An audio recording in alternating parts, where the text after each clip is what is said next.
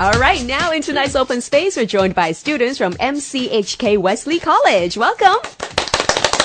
All right, here are the students introducing themselves to you all. Hi, I'm Vincent. I'm from from class 5C, which majorly study in business, accounting, and financial studies. Thank you.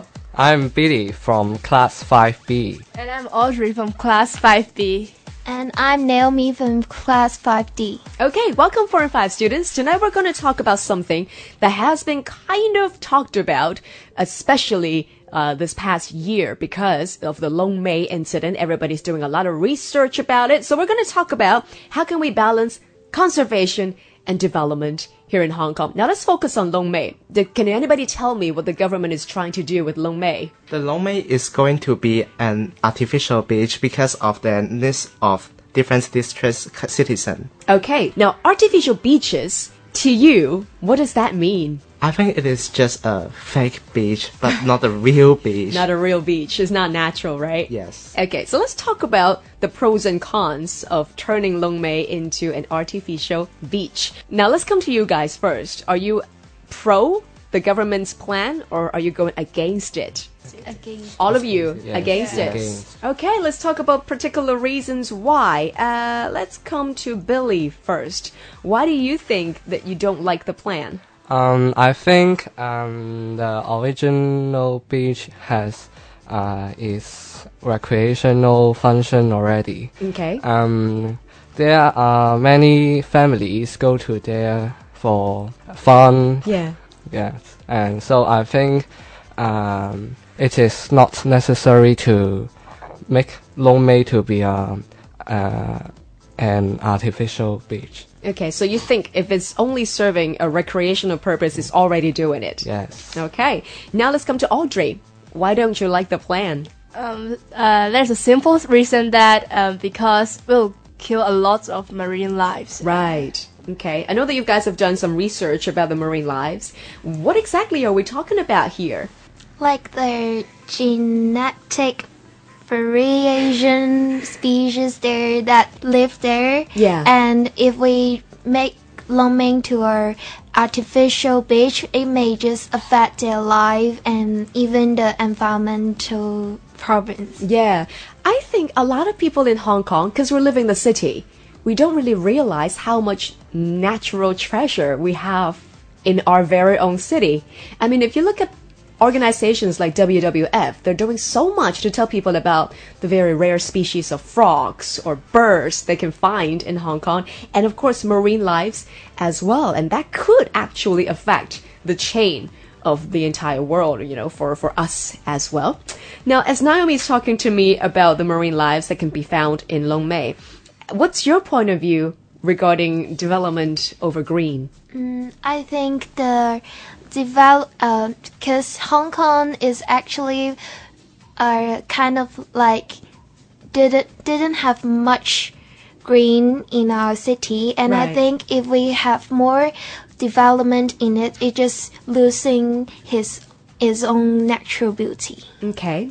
And Winston, what have you got to say about the Lung Mei project? Um, I think that I think that uh, long, uh, after reading the news about the Lung Mei fairs, I don't think the government care about the net.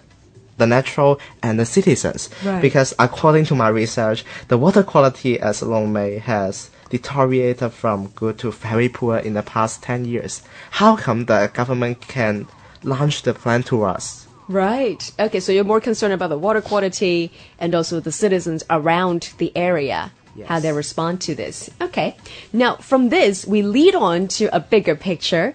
A lot of the times we get the chance to speak our minds and tell the government what we think about their projects. And there's been a growing number of protests happening in Hong Kong. Have you guys been involved with any protests ever? No. No? No. Okay, but do you pay attention to the news regarding these protests? Yes. Okay, now how does these protesters make you feel? Some of them are protesting the right thing, that the things that I agree with, but some of them I think they are wasting time. Really? Some of them, just a little bit of them, but uh, mostly they helps us to tell our our things to the government. Okay. Can you give us some examples on what you agreed with? One of the example is the national education. Right. Okay. I figured that that might be something that you pay a lot of attention to because you are directly involved, right? Yes, You're the yes. students who might be educated. So I want to come to you about your points of views. Do you like national education or do you want to study that? I think uh, national education is important, uh, but I don't think it is necessary to be a single op- uh, single subject. Okay. What about Billy? Um, my own point is um, I think uh, national education is necessary and I think Not a major subject. yes, Not a not a must. major, Not a must. Okay. not so- a to be a subject. right. So Audrey, you don't feel like it should be a, a must, necessary yeah. subject. Yes. Okay. But would you want to learn it? um maybe part of them since we we have a subject like liberal studies already. Right. I think um we can learn something in it from it. Okay. Yeah. So it's already covered. Um, almost. Okay. And Naomi, what's your point of view about national Uh, education? I'm agree with Audrey that I don't think it's need to be a main subject of us, but uh, like liberal study, we have included it, and uh, although it's really important for us to know it, but I don't think it's necessary to make up another subject for it. All right. Well, see, that's the beauty of Hong Kong. If we're against something, we can have the space to speak our minds and tell the government, no, we don't want that. And, you know, from subjects like national education to conservation versus development in Hong Kong, everybody gets a chance to speak your minds. And right now, we just heard from Winston, Billy, Audrey, and Naomi, all coming from MCHK Wesley College, telling us their views regarding the Lung Mei project. Thank you guys so much for talking to us.